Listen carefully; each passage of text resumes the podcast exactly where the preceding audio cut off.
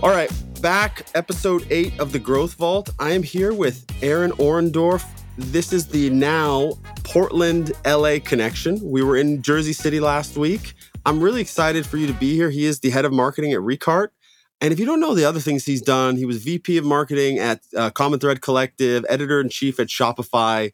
Just incredible, incredible human. Sends only positivity out into the world. And I want to thank you for being here, and thank you. Only positivity out into the world. We were just talking about this. I feel like I have just been left and right slighting you, leaving you out. And I got to say to you, to inviting me on here, to the, I binged on this, and it was so, God, you're building something here that it's one of those, when you get a taste of it, you just realize, how did this not exist? Yeah. For this overlap of B2B SaaS with some consumer D2C e-com into it, right? So I've just been sliding you left and right, and you've been nothing but the, and I say this with no hyperbole, I'm delighted to be here, and you are one of the most engaging, kindest, consistent humans I've had the pleasure of getting to know over the last 6 months to a year. I mean, I really, tell my wife, big ups to you. Tell my wife. I tell Rabah, dude, tell my wife I'm nice. She'll be like, yeah, okay. No, I appreciate it. Similarly, I feel very grateful to have you on here and have built a relationship with you. Aaron and I are in a little group called CMO Download, where we sit and kind of share like just the shit that's going on and try to help each other figure it out. And it's such a wonderful place to kind of just lay down. And my mom always says, you got to have a place to like just leave your shit. And so you just go there and like, hey guys, I don't know what the fuck I'm doing. I'm acting like I'm smart, but I'm not. And so I really, really appreciate you there and here. And I mean, you're doing some amazing stuff that I want to plug at the end with Future Commerce as well, that I think is just insane. So I'm sure we'll talk about it in the main topic as well. You've been thinking about it a lot. But what have you been interested in? I mean, obviously, Rabah he's in Prague now. So shout out to our friend, the Ray Hill himself. He's in Prague right now. What have you, like common, what's it called? Obviously, everyone's been on Subwatch. RIP, those guys. Besides that, what do you think? I shouldn't even, no, this is going to be on you. Like, I just smiled and I just realized how freaking lame that was of me to smile. Well, I'll just we'll do a little black box over your face for that section. Do it. Yeah. Yeah. Man, no, because it is, hot off of that. Press conference just happened. Yeah, man. And I'll tell you, it's funny. So we're going to talk about boring marketing today. Yes. And this is the perfect intro to boring marketing because I knew you were going to ask me. I've listened to the episodes. Yeah. What are you into? What are you reading? What are you? Yeah. And my answer is anything I might have to say that's relevant to anything that's actually going on in the zeitgeist is because my wife told me about it. That's it. I only know about the press conference. I only know about the... I only know these things because she's my lifeline. And here's the really dangerous thing and why this is going to be extra special boring is because she's been gone for the last 2 days. So what have I been reading and interested in? Man, I got nothing. I hope you got something. Yeah. And then I got an opinion. What do I got? I listened to the Operators podcast, their most recent episode, and they went hard on finance.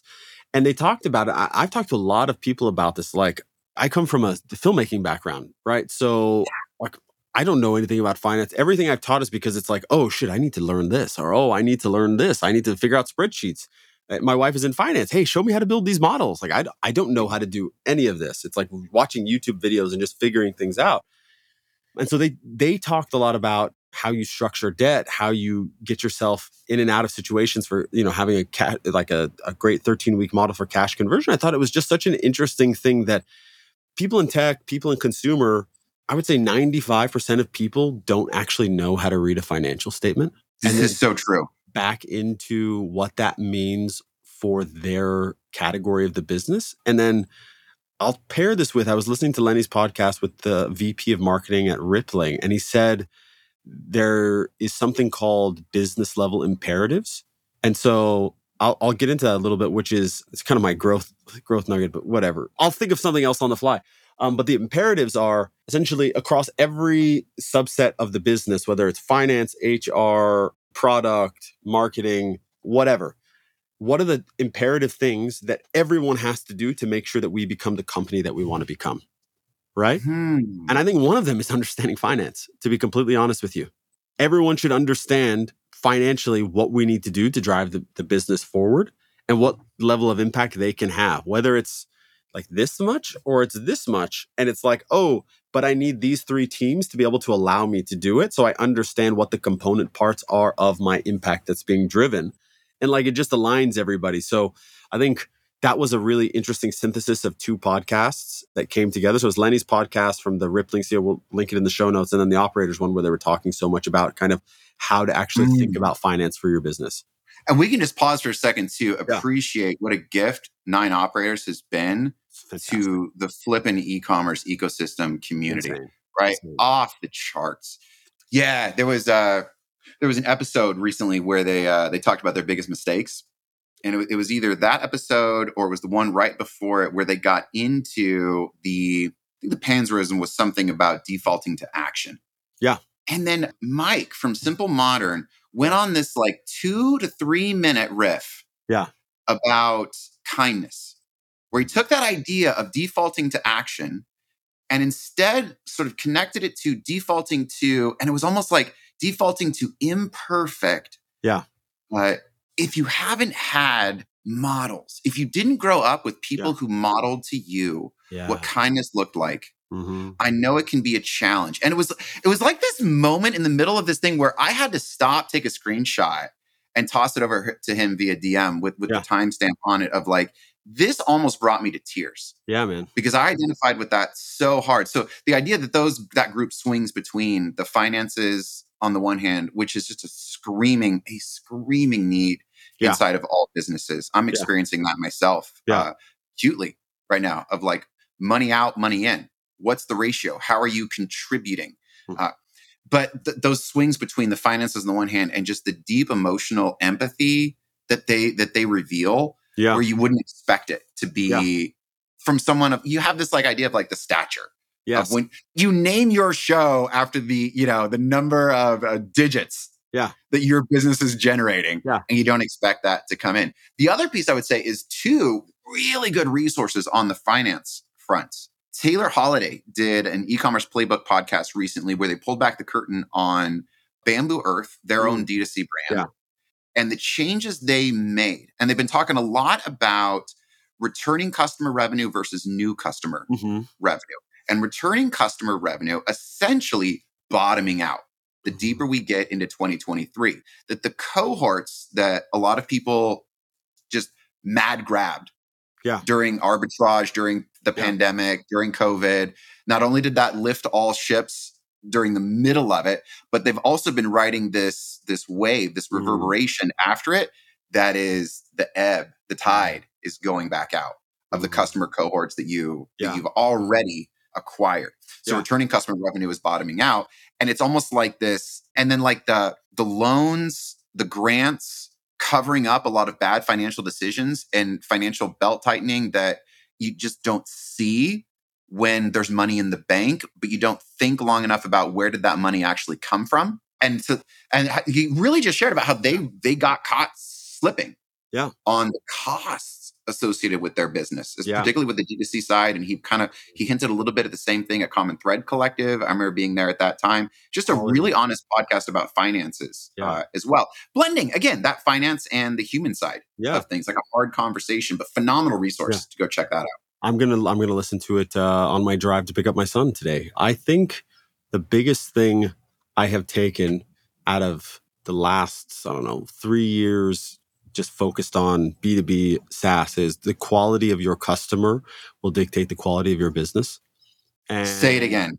The quality of your customer will dictate the quality of your business. Now, if you take that down to what does that mean upstream and downstream, that means how do you acquire the customers? That means how are you translating your value prop?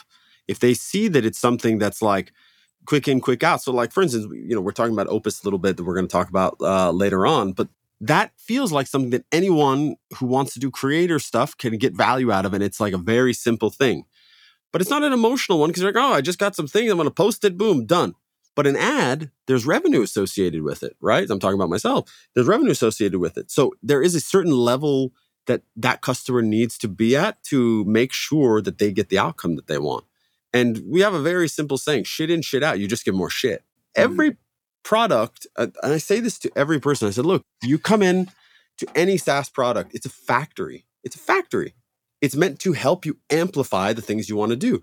But a factory needs a design to go off of, and you need to create the design. Maybe we can give you the playbook. Hey, write this. For instance, you're talking about SMS, for instance. It's like, hey, here are the things you need to do, but you still need to fill out what you want to say to deliver that value. And so anyway, I could pontificate forever on this, but I think it's a really important one is understanding quality always dictates the quality of your business.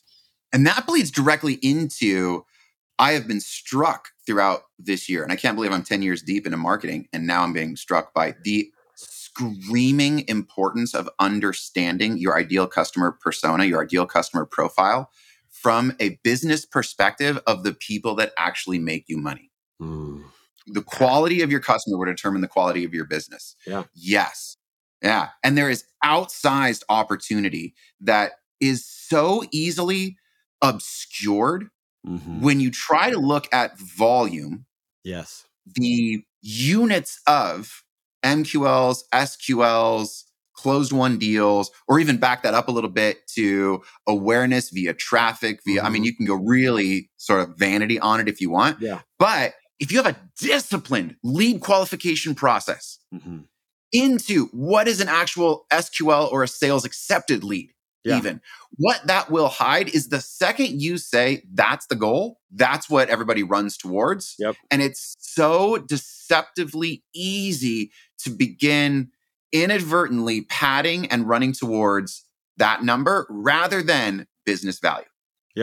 Right? Because not all MQLs, not all SQLs, not all clients are created equal. There's enormous differences in quality. And if you try to say you're going to hold your team, if you're a CEO or you're reporting up to a CEO or a C-suite, whatever the structure is, like I just want to push people away from volume-based goals into value-based goals.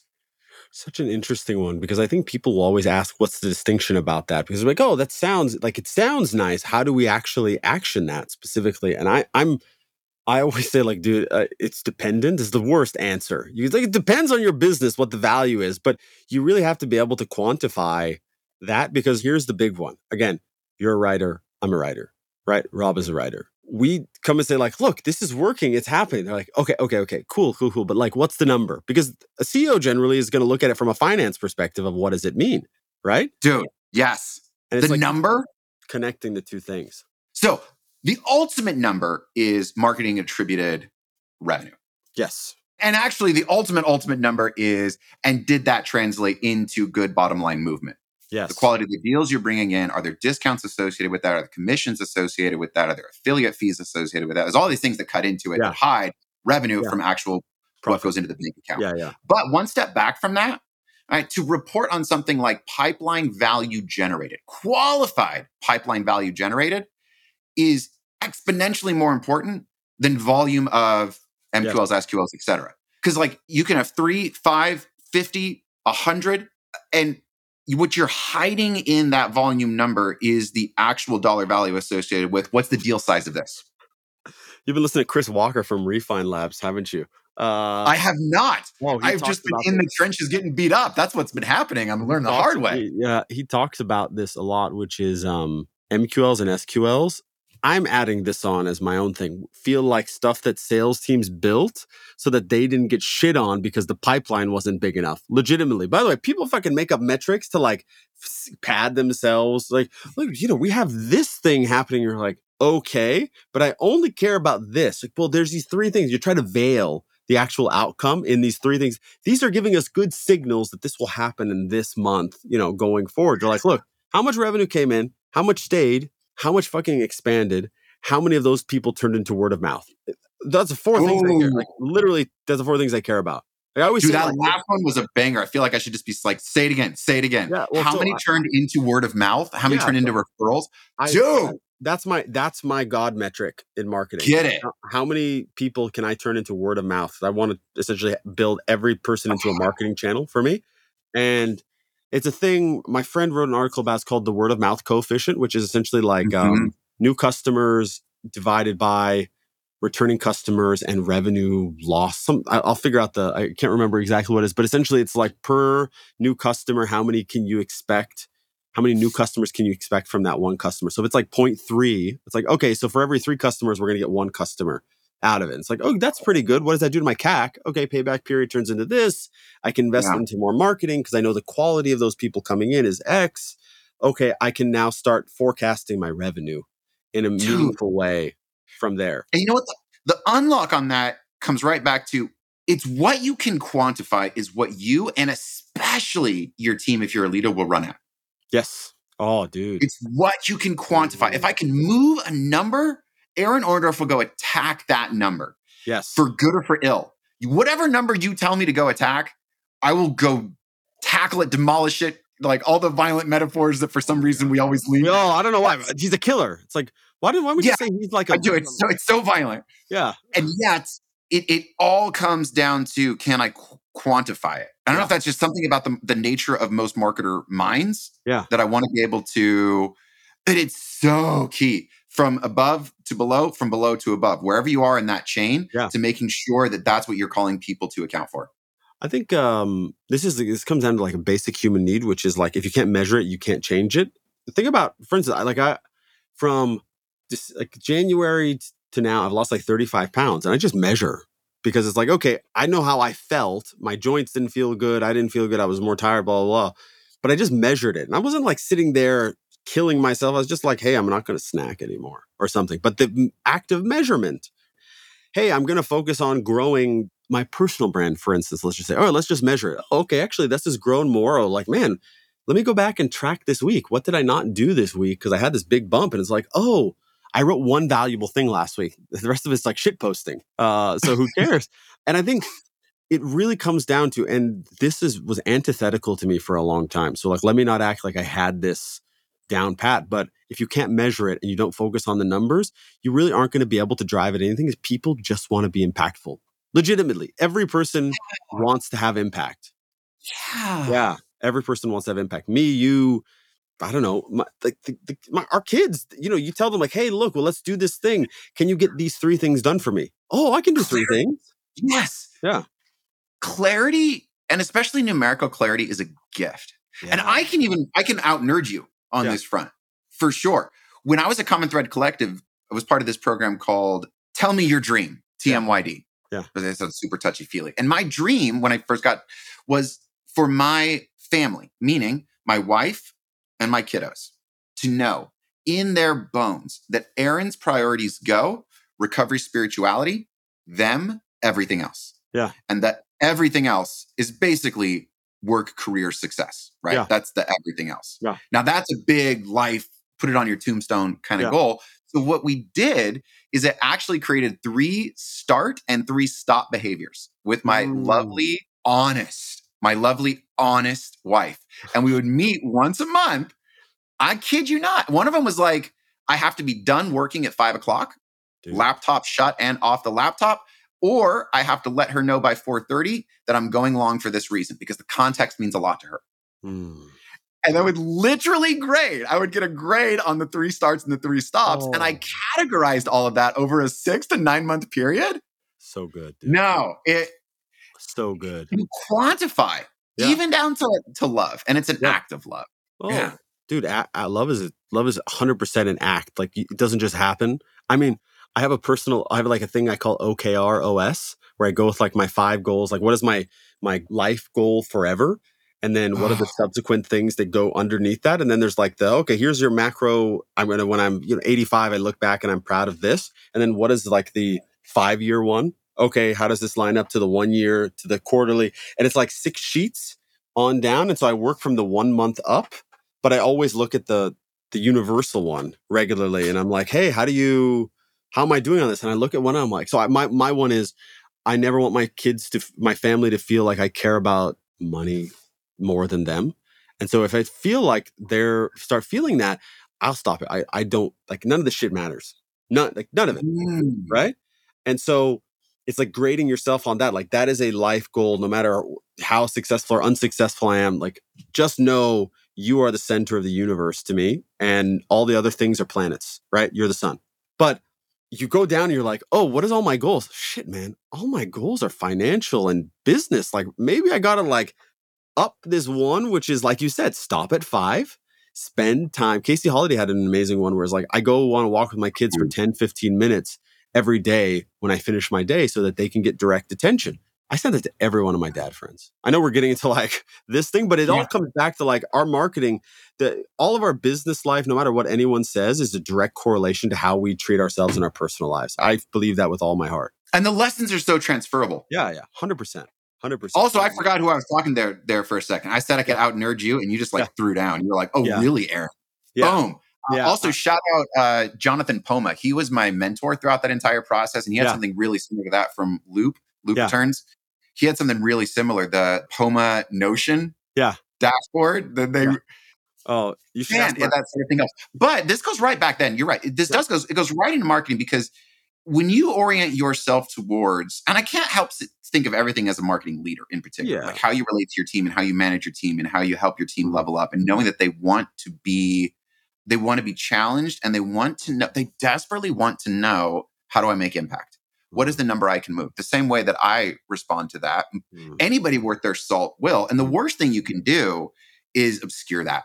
And I've been guilty of this over and over and over again, where you, especially for someone like myself who's so prone to the doing, I came up as a doer. Yeah, yeah. Right? My superpower is in the doing and the putting together and the putting out. And so to move into that place of like, how do I empower more people to be the doers and make that the superpower? Yeah. And it's so easy to forget that like, I just got to make it clear. What's the goal? What's the goal? What are we going after? What's your number this week? How are you moving that? And then it's so far from being negative. You think, I'm just going to be a taskmaster on this stuff and adhere to the numbers and the data. It feeds people when there's clarity. Yeah. So I had a mentor of mine a couple of days ago.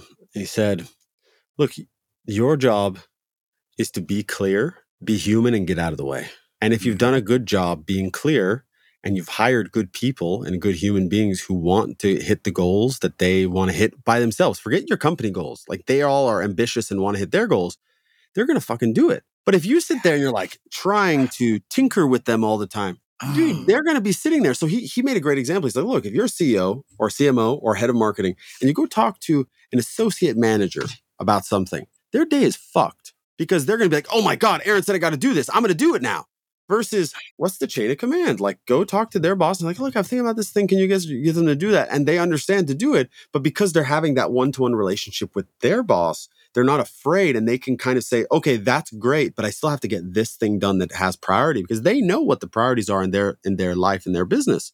And so I think it's such an interesting one. And it's funny because we said our topic is boring marketing. I think this is such an important part of boring marketing, which is how do you actually empower your team to do the best work of their lives and feel great about it. Like, let me not say do the best work of their lives and they're feeling miserable, like feel good about it, feel like they're having impact, because that makes your life, frankly, as a leader, exponentially easier and just makes you look good. Like, I'll be a complete mercenary. If they're doing great work, I look good. So I want them to do great work. So what is the unlock that I can give them? And if it's clarity, tools, and get out of the way, I'm going to 100% do that every single time. And there's nothing glamorous, sexy, headline-making about what you just described. No. That is the foundation of... I mean, in preparation for this, I, of course, took to the socials. And I was like, what's the most boring marketing that's produced the most outsized win? Yeah. And there were a bunch of responses. We can get into some of them because I think they actually fall into different categories as well. But one of them was simply about make a product people want to buy and tell their friends about. And it didn't. No, here's the thing. Now that is so, what I wrote back was like, you might've just won this whole thing. Shut it down. Yeah. It's true for SaaS. It's true for if you've got a consumer product, if you're selling things on the internet that people get delivered to their home, whatever it is. Yes. What it didn't hit me until now is your job as a leader, your product as a leader is the people. Mind blown. Dude. And it's the exact equivalent of no one sees the engineer, the designer, like tweak to make it 5% better here, 10% better here. Mm-hmm. Can the experience that this person onboards into it be so curated and guided that they don't lose any momentum? Dude, there's this. It's so unsung, and it's the exact same thing inside of a marketing organization, a marketing department. So what I say, I'll give you a build on that I think is like such a brilliant call out. There's your team And then there are the users that you create getting value out of your customers. Those are the product. That's like the actual job, right? Can I build such a great team that builds such a great product and experience that then delivers great customers that become our marketers? And like that, if you do that, you have solved everything, because people then go, as your employees, evangelize for you across the organization, outside. Like they called a PayPal mafia and Airbnb mafia, because they have so many epic people that have come out of those organizations, and they still go talk about it. Like, oh, Elon came out of there. Peter Thiel came out. Like, all these people came out of that one. And then Airbnb has so many different people. Like, the founder of Bobby came out of Airbnb. Lenny from Lenny's podcast came. There's so many different people have come out of Airbnb. That has to be on the founders of Airbnb for building such an incredible internal product for their team. Same thing, Facebook has had an amazing roster as well. So I completely agree with you. And if having a good product that people want to buy and tell their friends about, tell other people about, is the consumer product version of that. Mm-hmm. What you just described from a SaaS perspective of users, quality users who then go, who evangelize for you, who can tap on the shoulder and say, jump into the room, jump into this email chain, let them know the truth, that sort of thing. And there is nothing more boring than saying, how are we going to do good marketing? We're going to deliver a good experience and build an army of people who love our product, who will tell other people about our product. Because you're so removed from, let's launch a campaign, let's have an event, let's sponsor blank. Let's and it's like those moonshot ideas of like, make a big, there is no big splash in that. And it's day in and day out. And you're also very dependent on the other, like their experience of support, of success, of experience. You're dependent on these other things too. But that's really like the be all and end all of boring marketing, is making sure your customers are being taken care of. 100%. I mean, I think one of the things when you get in the echo chamber of the social communities, when you're talking about social, when you're talking about marketing or business in general, is I find there's a lot of tactics, and there's, I don't want to say a lack of humanity, that's unfair, but a lack of focus on the actual end consumer who's consuming your product, which is a human being. And that's why I say this to all my people, say anyone. I say, look, those data points on that chart that we're sitting here debating are human beings having an experience with their life. And we are just a part of it. And we're like we're at the fingernails worth of their life experience. And if we make their life harder, they'll just say, fuck you. I don't need this. I'm paying for my life to be harder. Piss off and die. Okay? You know? Like it's so technical, but we always, so it comes back to that thing you talked about, Mike, Simple Modern Mike, talking about. Like, people are human beings first. And yeah, their data points, we look at them, we look at their profiles and try to figure out how to quantify them. We have to. But your quant needs to marry your qual and come together for some sort of experience. And that's, for me, the simplest form of marketing is say, here are my charts, here are my surveys and my interviews. Where do they align? Where's their divergence? Let me figure that out. And then I can figure everything else out. And I can make this very visceral too. Christmas or two ago, I got a gift basket from one of our vendors. I won't say who, I won't say what they were doing, but I got a gift basket. And I was in the middle of discovering what an absolute dumpster fire their area, their purview was. And when I got that gift basket, it made me madder than if they had not sent me anything. Because my immediate thought was, it was that thing of where you just said, making my life hard. I'm paying you to make my life harder. If all you do is give somebody a dime for their nickel, just do the job I hired you to do in a way that doesn't make me notice it. Yeah. That's almost like, it sounds really unsexy and boring to put it like that. We're all concerned about wow moments, right? Oh, wow moments and delight and da-da-da-da. It's like, listen, the vast majority of the time, I'm just going to take, like, I don't have to worry about you. You are producing an ROI and you're not fucking up. Yeah. 100%. You're not making my life actively worse. That's almost like the bar. Yeah. It really is. Yeah. Right? And that's boring. It's way more boring than sending out gifts and trying to surprise and delight, whatever that sort of stuff. Yeah. The real question, I mean, I always ask this, and I try to stay away from that gifting to cover up for things, except for my time. And it's more because I want people to be successful. So like, I'll give my time very freely and I pay for it a lot. But it's one of those things where you say like, okay, If our customer hits us up and says, hey, can I have a 30-minute call? You're like, the downside is this, but let me just do it so that they feel like they're getting a premium experience with our company.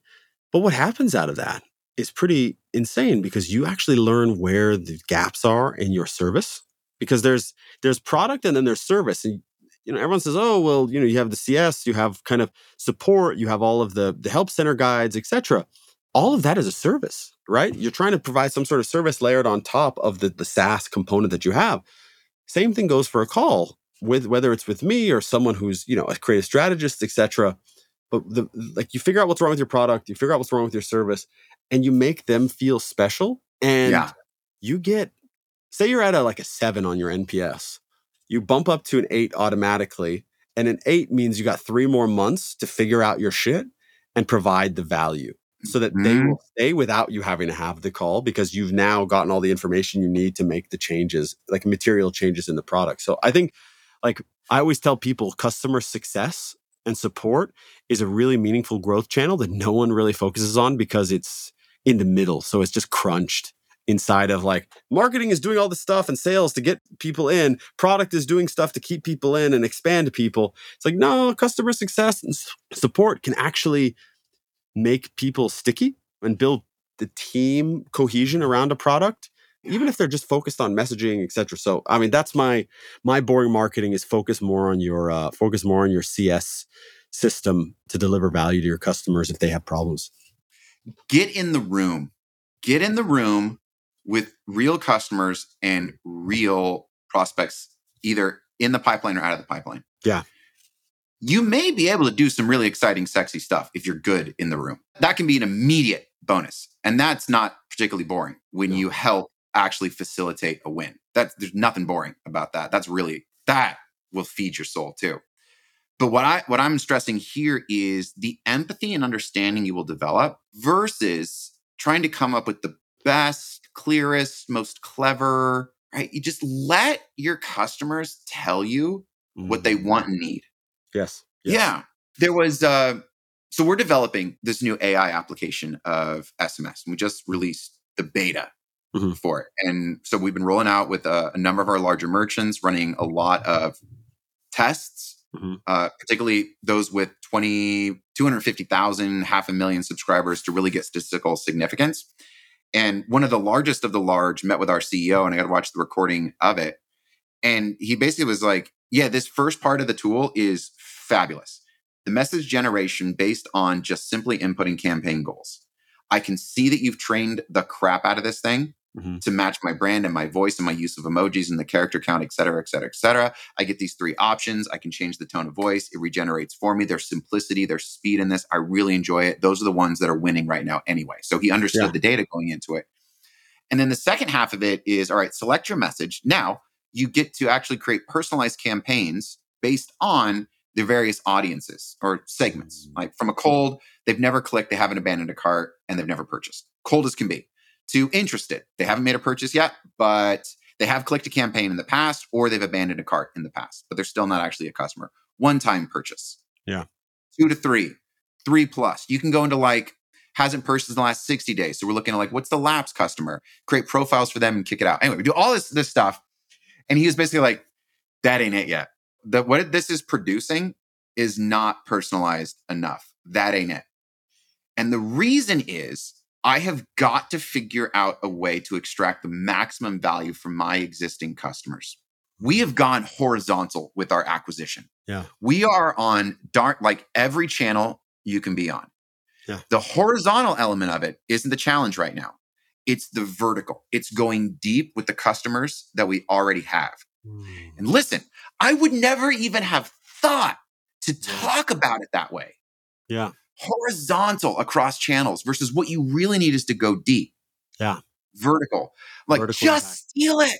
Have that. And that's the boring marketing that turns into exciting marketing, because you take that and you put it into a campaign. You take that, you put it on a land. You take that, you put it on a subject line or an email. And all of a sudden, your chances of having somebody see it and go, this person gets me.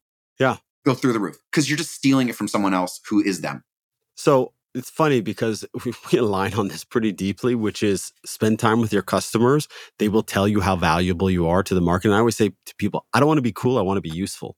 So let customers tell you how you're useful, why you're useful, and how do you communicate that in a business. And so I'll give you an example. I think I talked to you about this in the download, which is I always ask them, I started learning in business in the sales calls to talk about their businesses and how it how the outcomes of the ads and the OpEx portion of that will back into all of their business metrics, right? And so it's okay, so we're going to start talking about how the efficiency will actually affect everything downstream and upstream.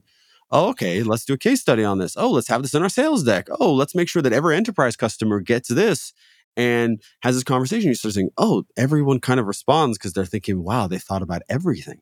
Right? They thought about my business, not just their business. And that's a huge distinction.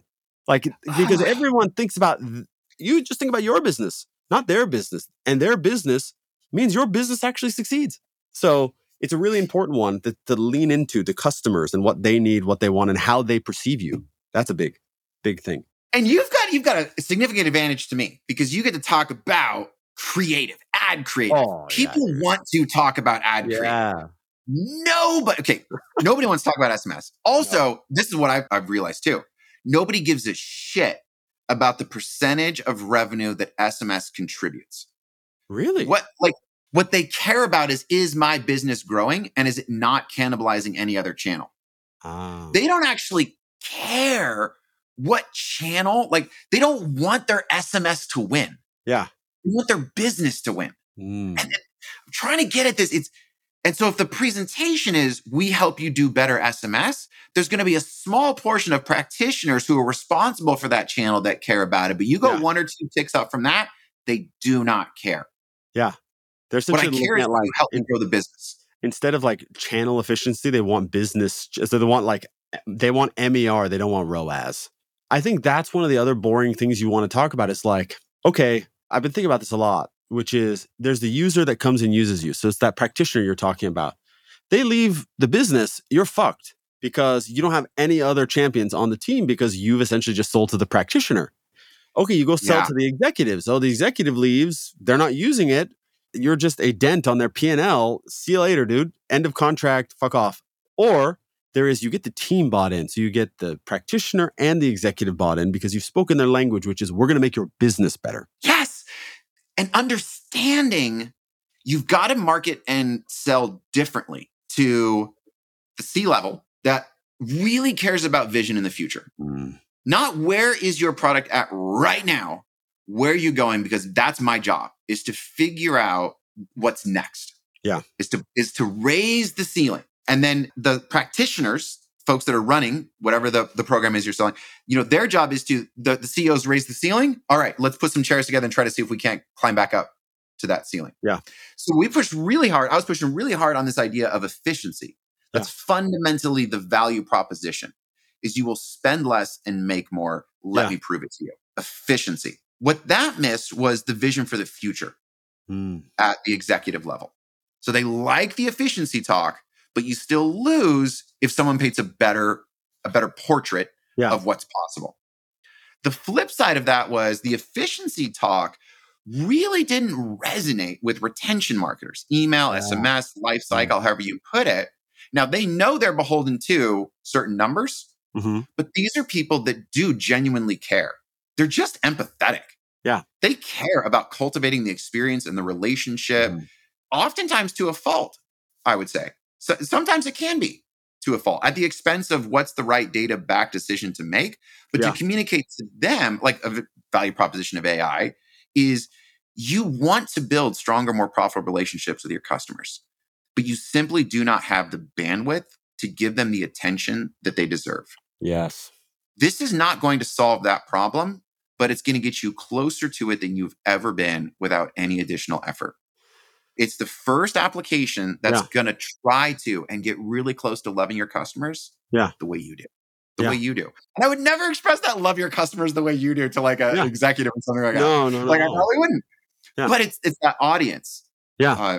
That's pretty boring too, figuring out who you're talking to and about at that small level. No, the sexy thing is how am I going to build some sort of really fun video campaign that speaks to both of them, right? But it's to get to the fun thing, you got to understand what you're actually communicating, because you could just be in your own echo chamber and say, like, what you said was the middle road. So the thing you came to was a middle road, which is efficiency. And it's like, okay, they both want efficiency, but they want it in different ways, right? These people want to give love, but they don't have the bandwidth to give love. Let me talk about how we're going to help them with love. These people want to deficiencies so they can hit their bottom line and grow the business meaningfully so they can turn more cash over, right? Mm-hmm. So they can essentially raise the floor and the ceiling. Like the ceiling is this, but at least the floor we know is now where the ceiling was, because we've gotten more efficient in terms of the way our capital is. So I think it's such an incredible way. I want to close this section because I think it's such an incredible way to focus on it. And I think my big thing, the thing after this I want to do though is hear all the other answers. The thing I want to put a button on it is if you guys have listened to Aaron and I go for 30 minutes on this, we just talked about human beings the entire time. We talked about data, we talked about messaging, but the undercurrent of everything was human beings are interacting with every single thing that we're doing, whether it's as a leader, when you're working with your team, communicating with the executives and what they need to feel safe at night, or your customers and what they need to do to feel safe with your stewardship of their whatever journey it is if they're using your platform. And so I think like my big one, and I think it's funny, you and I are syncing on this one, is lean into humanity. It has a huge dividend for you across every single part of your business and your life. So this is a killer section. I think it's kind of funny. I want to hear what everyone else says, because I'm pretty sure there's like a lot of practical examples. Like, use this channel or use that channel. What was like a few of the good ones that came out of that Twitter question you asked? I mean, honestly, two of the ones that came up over and over again were email and marketing. And I would say the boringest of the boring, email and SMS. The boringest of boring answers was cleaning your email and SMS list. And I was like, there's another winner. Yeah, that gets completely unsung. And the cost savings and efficiency improvements there. Yeah, you talk about a laborious, ugly, no glory job. That was a really good one. Data came up time and time again. And I would even double down on not just, like we talked about, what numbers do you report? How do those numbers ladder up and ladder down? What are individuals responsible for? Yeah. Where channel attribution is a really big one as well, to get clear about. We've got to have this foundation, this clean data intake foundation before we start running and placing bets and spending money. We can't, because like the only question I hate more than why didn't that work is why did it work when I don't know the answer. Oh, dude, there's some of those ones where you're like, all right, I'm going to have to go back into this. Let's go find this. And you're just playing a needle in the haystack with the information. Like, June looks great. Yeah. What'd you do in June? I'm like, oh. There was one we had where someone posted an Instagram story and it went viral about pencil. And I didn't know where it was, what it came from, because we're not really active on that channel specifically. And then I don't know how I even found it. It like got served to me in my discovery in my own Instagram. I was like, oh.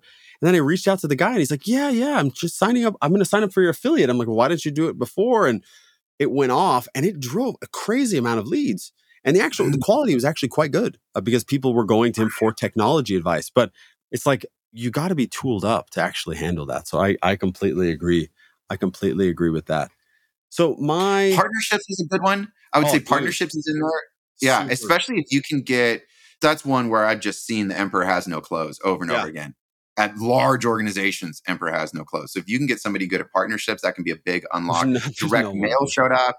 And then this might be even a segue into getting out of this was somebody wrote SEO and I wrote, gasp, who thinks SEO is boring? Right? Because that is like my secret love. Yeah. It's search engine optimization. I mean, as a writer, it's funny because like that is probably, if you said, Chase, what's your weakest area of marketing? It's like actually understanding SEOs. Like I know enough to be dangerous, but you go and talk to someone like you, talk to a few other practitioners that I really respect. It's like, oh dude, like I am the emperor who has no clothes for sure. But I also know downstream, what are the impacts and implications? And so the way I tell people this about all things marketing, I'm like, look, you're not going to see any impact now, but in 6 months, you're going to have this thing that is essentially driving half of your fucking volume. And like, you have to look at everything as, I always say this, is this an SEO play or is this a Facebook ad play? Just, it's one of the two things. Facebook ad, low minimum scope, really quick return on signal. SEO is a long play. So it's like speedboat versus ocean liner. You send the ocean liner out, you know where it's going. you know it's going to work, you know it's going to get where it's going to go, and it's going to be it's going to be able to carry a heavy load. The Facebook ad is a speedboat. It can go 2-3 miles out of port, and then it's got to turn back because it doesn't have enough gas, right? Or you got to send out something to gas it back up. And so I think SEO is like just this stone gathering moss. I guess it'll be interesting, and I'm sure you have a lot of takes on this about what the future of it is, given a lot of the changes that have been happening. I think what happens, like anything, is mediocre and shitty practitioners will die, which is not a bad thing, and the great ones will just keep crushing. Yeah. It's never been easier to make mediocre content. Dude. Which also means it's never been easier to stand out. Yes. And shine. Yes. And care. Because to me, the SEO world, what's exciting about that is, again, that's that whole coming up as a doer. Yeah. Is where I really, especially as editor-in-chief of Shopify Plus, that was a lot of the big wins, was figuring out things like, I had this theory. We had a number of e-commerce trends articles and site feed articles. And I had this theory that I bet Google's confused. Because if I cite Shopify.com/plus, the blog, or the main subfolder, I would just get like page after page of results on these two different topics. And I kept going to some of the folks inside the larger SEO side of things. And I was like, I'm really tempted to actually take down all but one of these. Yeah. Redirect just every single one of them to the one to rule them all. Yeah. And I waited until Christmas break over one holiday when everyone was gone. And I just did it. I was like, I can put them all back up. I unpublished them. I can put them back up if I need to later. And it hit. Like it hit in 48 hours.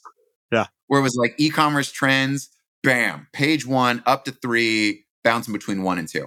And there's nothing more boring than going to figure out how do we prune articles, what's cannibalizing, where are good anchor text links to go, is the site structure confusing? Let's get into a sitemap. Do we have a good sitemap? Are our robot TXT files correct? Yeah.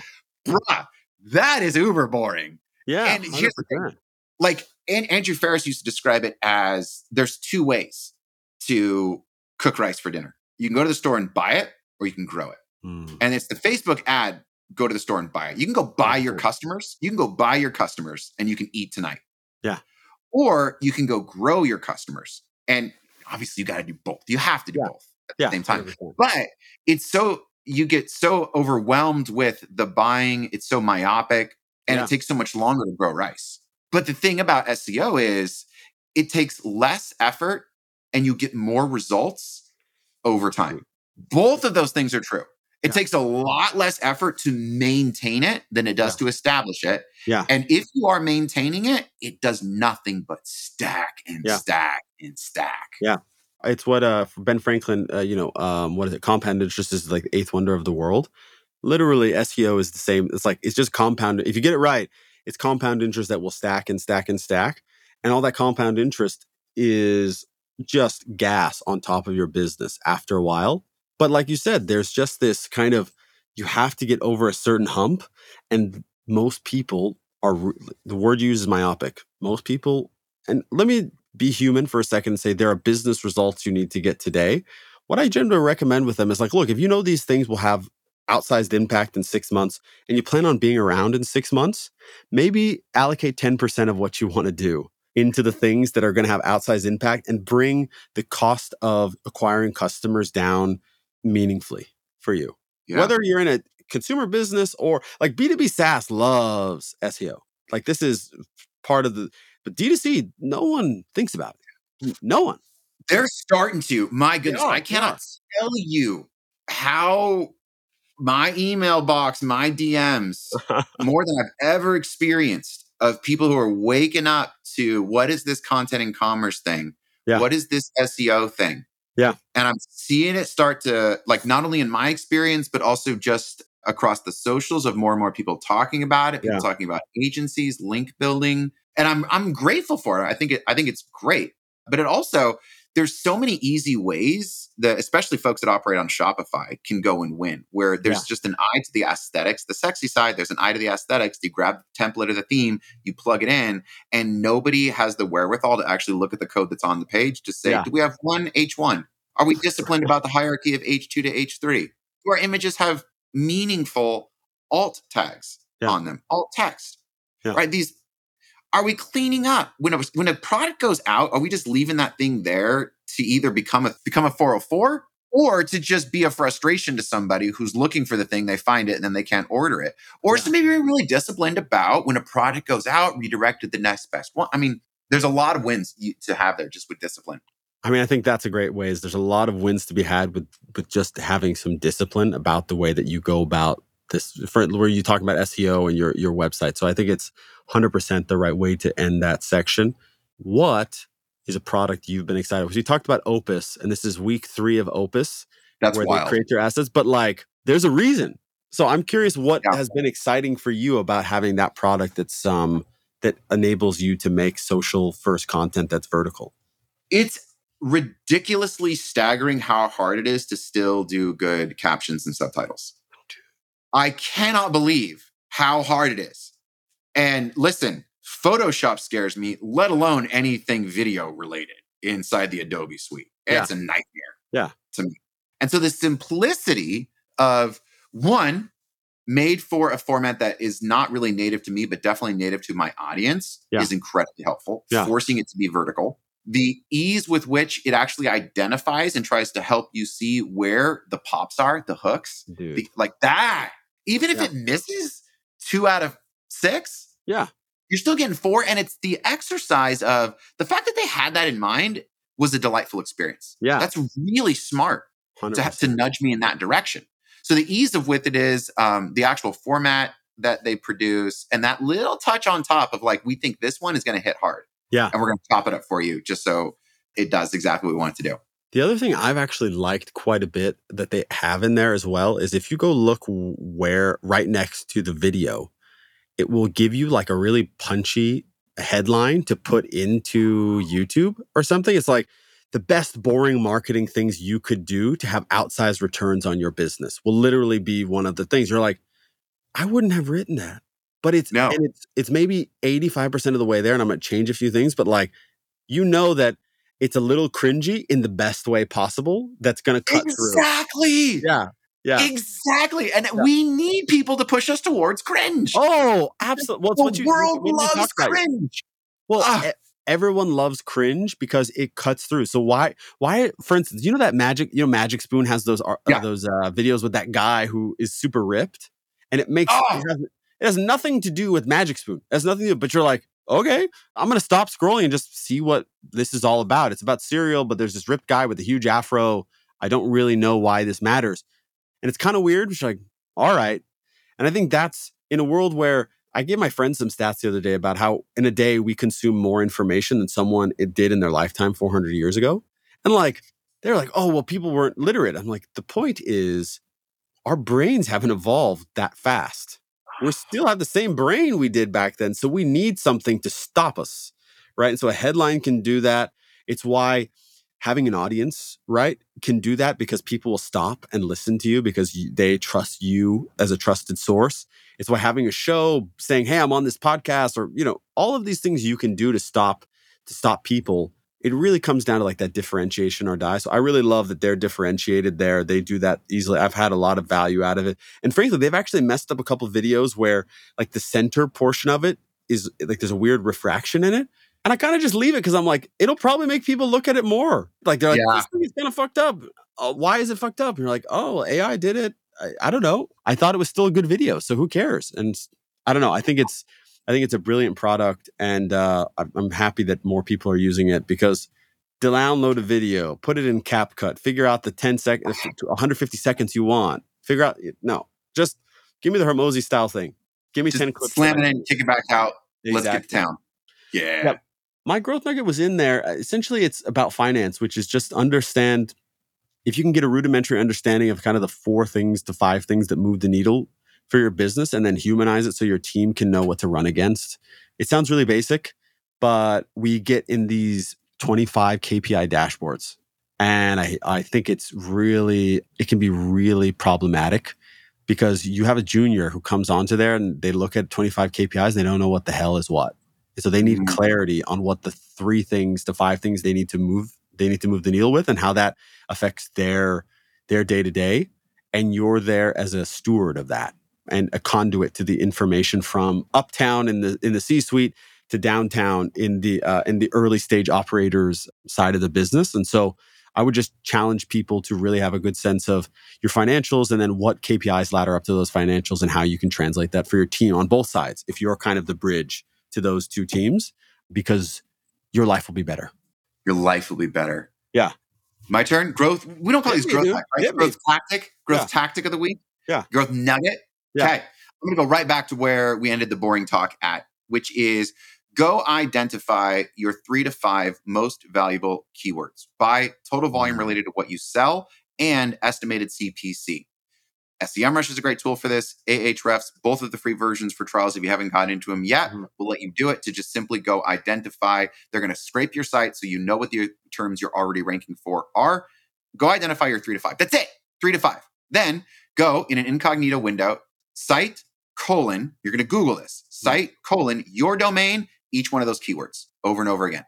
So if it's site: puravita.com bracelets, right? Show me, or go find out if you, so you're going to go and then consolidate as much as you possibly can the first 2 to 3 pages of results into either a single page to rule them all for content related queries, how to, why, pricing, etc., or go and do what's called a canonical. Go add a canonical, and GPT-4 will tell you, because how do I add a canonical? I want blank to be the canonical URL. It'll tell you exactly how to do it in Shopify and WordPress, whatever you're working on. It'll tell you how to do. This is how you code it. Go add canonicals to everything except what is the result you want people to see. Yeah. It's going to take a little bit of bravery to take down, especially to take down pages, consolidate them into one. But that's the kind of thing. You take a little bit of bravery. You give yourself a week or two for Google to catch up and understand all of these are now pointing to the one. And I'm telling you, the results will floor you of how quickly you can stack up some wins. Guys, I'm going to do this. My team and I are going to do this. We're going to do this next week. We have some work on the website to do, so this is exciting. Aaron, fire! Thank you. Where should the good people of this community reach out to you, interact with you? Is the bird the best place? LinkedIn, hit you on Recart. What is the place to get some more love here? The bird at Aaron Orendorff. There's only one of me. Two F's. Two A's at the front. Two F's at the end. Yeah. You know, Bird app is the easiest place to spot me. If you really want to suck up to me, go say nice things to me on LinkedIn, because I have way less traction on LinkedIn. I will appreciate it and be in your debt. You can go visit Recart.com, or if you're really brave, go check out Recart.com/AI-demo. AI-demo. We're going to be dropping some stuff. Oh, I'm excited for it, man. Live, interactive, go behind the scenes, into the guts, industry specific. We've created stores with fully branded, not just ethos and mission, but actual personas that have been created where you can experience it for yourself. Yeah, and it's my first product experience that I was floored by someplace that I work. Yeah, I don't say that lightly. Yeah, that's incredible. Well, I appreciate your candor, your wit, and just your expertise. And it's such a fun time to spend with you, man. I appreciate you. I'm so glad you invited me any chance I get. All right, number 8 in the books. We'll see you guys around. Thanks for listening.